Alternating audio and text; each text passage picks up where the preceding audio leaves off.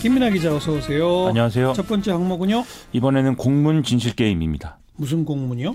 이 조국 전 장관 가족 수사에 대한 어떤 인권 침해 여부를 조사해달라는 국민 청원에 대해서 청와대가 인권위에 이 내용을 전달하는 공문을 보냈고 곧 조사가 이루어질 것이다 이렇게 답변을 했었는데요. 그런데 이 인권위에 이제 공문이 어떻게 전달이 된 것인지 또 반송된 것인지 또는 폐기된 것인지 이런 설명들이 서로 달라서 좀 의문이 제기되는 상황입니다. 뭐 지금까지 보도된 거는 그런 공문을 보냈다가 이게 잘못 보낸 거다 그래서 뭐 반송됐다 그러고 이런 보도는 있었잖아요. 근데 그렇죠. 어떻게 설명이 다르다는 거예요?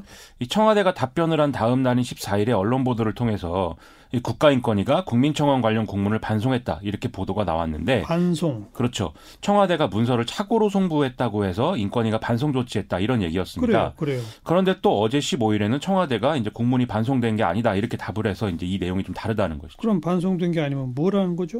청와대 설명을 요약하면 지난 7일에 인권위에 공문을 보냈고 8일에 인권 침해에 대한 사안으로 판단되면 조사에 착수할 수 있다라는 인권의 답변을 받았다는 겁니다. 그리고 이 내용을 바탕으로 13일에 이 국민청원에 대한 답변을 이제 국민들에게 내놓은 그런 상황이었던 건데요. 그런데 9일 날 청와대 담당자가 이미 보낸 공문을 실수로 또 보내는 문제가 발생을 했고 음. 그래서 이거는 폐기하기로 청와대와 인권위가 합의했다라는 내용이었습니다. 그래서 13일에 청와대는 폐기를 요청하는 공문을 이제 보냈다. 이렇게 지금 얘기를 하고 있는 거예요. 그러니까 청와대는 폐기란 얘기죠? 그렇습니다. 근데 인권위는 왜 반송이라고 그랬어요?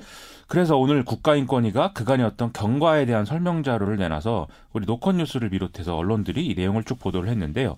인권위 설명에 따르면 청와대가 애초에 보내온 문건은 국민청원 내용에 대해서 이 최영의 인권위원장이 직접 답변을 해달라는 거였다고 합니다. 근데 이에 대해서 인권위는 국가인권위원장이 이 직접 이제 청와대 국민청원이라든지 이런 거에 대해서 답변하는 것도 어렵지만 청와 이 청원자가 익명이기 때문에 진정 제기의 요건이 갖춰지지 않아서 답변이 불가능하다. 그리고 이렇게 익명으로 진정을 제기했을 경우에는 진정이 각하된다라는 설명을 청와대에 이제 회신했다는 거거든요. 예. 그러자 다음날 청와대가 그러면 국민청원 내용은 이제 이첩을 할 테니까 처리해라 이런 내용의 공문을 또 보내왔다는 겁니다. 음. 그런데 그 직후에 이건 착오에 의해서 보낸 공문이라면서 이제 공문을 폐기해달라는 요청을 구두로 해왔다는 건데요. 예, 예. 그런데 인권위 판단으로 이제 부처 간에 주고받은 공문은 그냥 구두상 폐기는 불가능한 것이기 때문에 이런 요청 역시 공문으로 해달라고 해서 청와대는 또 이에 따라서 폐기를 요구하는 공문을 보내, 보낸 거라고 합니다. 그렇죠. 그런데 인권위는 폐기 대신에 받은 공문을 다시 반송했다는 건데 이것은 이제 공공기록물의 어떤 처리와 관련된 절차적 음. 문제 때문이었을 것이다라고 지금 추정이 되는 상황입니다. 이제 사실 복잡하게 설명했지만 폐기냐 반송이냐 뭐 별로 중요한 거 아닌 것 같아 아니에요. 중요한 건 인권위원회가 이 사안을 조사를 하기로 했느냐 안 했느냐죠. 그렇습니다. 인권위가 지금 설명한 내용을 종합을 하면 이 진정 요건을 갖추지 못해서 조사가 불가능하다 이렇게 답변한 게 하나 있는 거고 예. 또 청원 내용을 이첩하겠다라는 것 이 요구도 사실상 청와대가 스스로 걷어들인 상황인 거죠. 그런데 청와대는 국민청원 답변을 통해서 인권위가 곧 조사에 나설 것처럼 답변을 했기 때문에 이게 이제 왜곡 논란으로 이어지고 있는 상황 인 겁니다. 음. 그리고 더 문제인 것은 이게 이제 인권위 독립성 이런 것에 대한 문제까지 그러니까요. 논란이 번지고 있다는 겁니다. 그러니까 진정 요건이 안 되니까 조사가 불가능한데도 청와대는 마치 조사하라라고 한 것처럼 그렇죠. 이 청원 내용은 검찰의 어떤 조국 전 장관에 대한 수사가 잘못됐다는 취지에 지금 가까운 건데 인권위가 이대로는 조사가 불가능하다는 입장을 피력을 했는데도 청와대가 조사를 해야 된다는 취지의 어떤 요구를 반복한 것처럼 해석될 수가 있는 그런 상황이라는 겁니다. 오늘 청원을 올린 당사자인 은우근 광주대 교수가 기자회견을 열고 인권위에 정식으로 진정을 제출한다 이렇게 밝혔는데요. 그러면 이제 요건을 갖췄기 때문에 인권위가 뭐 조사를 어떤 방식으로 진행할지 이런 것들을 좀 결정해야 되는 상황 아니겠습니까? 예. 그런데 지금 이런 논란으로 이게 시작이 된 거여서 여러모로 우려가 제기되고 있습니다. 어떻게 될까요 앞으로? 어, 어떤 청와대가 인권위의 진정 관련 규정 등을 숙지하지 못하고 국민청 청원 내용을 이첩하려 했고 인권위가 또 이에 대해서 어떤 일반적 절차를 알려준 것에 불과한 이런 일일 수도 있는 것도 사실인데요. 그러면 이제 해프닝에 가까운 그런 사건일 수도 있는 거죠. 근데 그랬다면은 국민청원 답변도 이런 내용을 좀 공지하고 실명으로 어, 진정을 이제 진행해라 이렇게 안내를 했으면 문제가 없을 거 아니겠습니까? 그런데 그렇지 않았기 때문에 양쪽이 지금 밝힌 내용이 그러면 전부인 거냐 아니면 또 무언가 밝혀지지 않은 맥락이 더 있는 거냐 이런 것들이 앞으로 언론이라든지 또는 관련 단체라든지 좀 의문을 제기하면서 관심이 쏠리게 되는 그런 상황이 될 것 같고요. 그리고 더불어서 지금 조국 전 장관 수사 문제에 대해서 정부 여당 지지자들의 문제 의식이 상당히 큰 상황이기 때문에 이것 때문에 좀 스텝이 꼬였던 거, 꼬였던 거 아니냐 이런 의문도 제기할 수가 있어서 이거 관련된 논란도 아마 진행이 될 것 같습니다. 그리고 오늘 검찰이 조국 전 장관 불구속 기소했죠? 그렇습니다. 검찰은 유재수 전 부산시 경제부시장에 대한 특별감찰을 중단한 혐의로 조국 전 법무부 장관을 불구속 기소를 했습니다.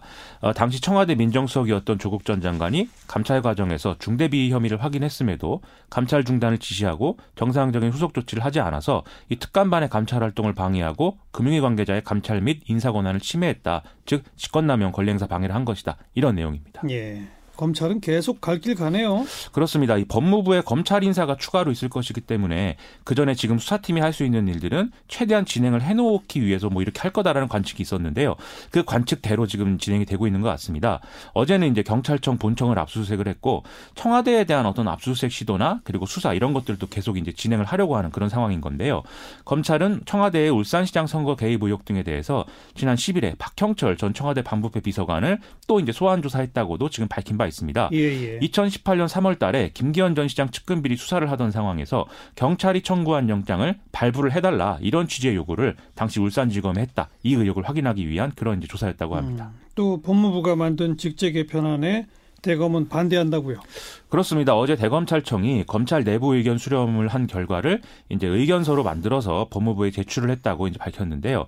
내용이 형사부와 공판부를 강화한다는 큰 방향에는 공감을 하는데 전문성을 요하는 전담 부서의 경우에는 신속하고 효율적인 범죄 대응을 위해서 존치가 필요하다. 이런 내용이 핵심이라고 합니다. 예. 즉 사실상 직접 수사 부서를 축소하려는 법무부안에 대한 반대 의견이 표명을 했다 이렇게 볼 수가 있는 건데요. 어, 법무부가 이를 어떻게 반영할지는 21일 국무회의에서 처리될 최종안이 마련이 되는 되는 것을 봐야 확인이 될 것 같습니다. 어쨌든 직제 개편안이 처리가 되면 그 다음은 이제 일선 검사들에 대한 인사가 예정이 돼 있기 때문에 검찰과 정권의 신경전이 당분간 좀 이어질 수가 있겠습니다. 음. 자 시사위기 두 번째 항목은 세월호 참사 관련 구상권 인정입니다. 음, 무슨 법원 결정이 나왔죠? 그렇습니다. 오늘 법원은 정부가 세월호 참사 수습 비용 및 손해를 이제 배상하라는 취지로 유병, 유병언 전 세모그룹 회장의 네 자녀 등을 상대로 낸 소송에서 원고 일부 승소 판결했습니다. 유병언 전 회장의 차남 혁기 씨에게 약 557억 원, 장녀 섬나 씨에게 약 571억 원, 차녀 상나 씨에게 약 572억 원을 지연 손해금과 함께 지급하라 이렇게 판결을 한 것인데요. 예. 하지만 유병언 전 회장의 장남 대균 씨 등에 대한 청구는 기각을 했습니다. 액수를 산정한 기준은 뭐예요? 먼저 재판부는 정부가 청구한 4,213억 원 중에 수색 구조를 위한 유류 및 조명탄 등에 소모된 비용, 그리고 민간 잠수사의 인건비, 피해자들에 대한 배상금, 장례비 등으로 쓴 3,723억 원을 이제 인정을 했는데요. 음흠. 국정조사와 세월호 특조위를 운영하면서 쓴 비용이라든지 공무원들에게 지급한 수당, 그리고 추모 사업 비용 등은 국가가 지출할 의무가 있는 비용으로 봐서 이건 이제 손해배상 액수에서 제외를 했습니다. 예, 예. 또 재판부는 유병원 전 회장과 청해진 해운 임직원들의 책임을 70%로 판단했고 그래서 이제 3,723억 원 중에 2,606억 원을 이들이 부담해야 한다 이렇게 본 것인데요. 음. 나머지 이제 남은 이 남은 30% 중에 25%는 국가의 책임으로 받고 5%는 이 화물 고박 업무를 담당한 회사의 책임으로 판단을 했습니다. 예. 근데 앞에 뭐 차남, 장녀 등등 얘기 나오는데 장남은 왜 빠졌어요? 재판부는 청해진 해운의 회장이었던 유병원 전 회장의 감시 감독 소홀에 지금 직접적인 책임이 있다 이렇게 본 것인데요. 그런데 유병원 전 회장은 지금 사망을 했기 때문에 상속자인 자녀들이 책임을 져야 된다 이런 논리로 지금 액수를 산정한 겁니다. 예. 그런데 장남인 대균 씨는 상속을 포기했기 때문에 이렇게 책임을 물을 수는 없다고 본 것인데요. 어. 그래서 남은 세 남매들에게 각각 3분의 1씩의 책임을 이제 물었다 이렇게 볼 수가 있습니다. 실제로 이 대균 씨에 대해서는 이 국가가 1,800억 원대 구상금 청구 소송을 이미 진행한 바가 있는데 2018년에 패소를 했습니다. 음, 그럼 구상권 행사는 이걸로 마무리된 거예요? 어, 이제 이외에 세월호 선장과 선원들을 비롯한 청해진 해운의 다른 관계자들을 상대로 2015년 1월에 제기한 소송이 또 진행 중인 게 있는데요. 이번 판결은 세월호 참사 책임자들에 대한 정부의 구상금 청구권을 인정한 첫 번째 사례이기 때문에 다른 재판의 내용에도 예, 음. 일정 부분 영향을 끼칠 것으로 이제 판단이 됩니다. 근데 정작 유병원 전 회장 자녀들이 돈 못 내면 어떻게 돼요? 이게 현실적으로 구상금 구상권을 행사를 한다고 해도 실제 구상금 전부를 받아낼 수 있느냐 이건 사실 전망이 이제 밝지는 않은 상황이다 이렇게 봐야 될 것 같은데요. 최대한 이 회수율을 높이기 위해서는 유병원 전 회장이 갖고 있었던 차명 재산이라든지 이런 것들이 좀 입증이 돼야 더 많은 이제 구상권 행사할 수 있는 거 아니겠습니까? 예. 그런데 이 차명 재산을 입증하는 이제 관련 소송에 대해서는 정부가 또 2018년에 패소한 바가 있거든요. 음. 그래서 사실 여러 가지 어려움이 또 남아 있는 상황인데요. 하지만 이런 어려움이 있더라도 할 수 있는 만큼 최대한 구상금 회수를 위해서 위해서 관계 기관들이 계속 노력을 해야 될 것 같고요. 그리고 구상금을 얼마나 회수하느냐 이것과 별개로 이 참사 책임에 대해서 국가가 구상권을 행사했다라는 또 전례를 남길 필요성이 있는 것도 사실이기 때문에 이런 점에서 이제 판결이 의미가 있는 것 같습니다. 즉 좀 비극이 다시 반복되지 않도록 할 수 있는 모든 일을 하는 게 좀 우리의 역할이 아닐까 이런 생각이 들었습니다. 수고하셨어요. 고맙습니다. 김민아 기자였어요.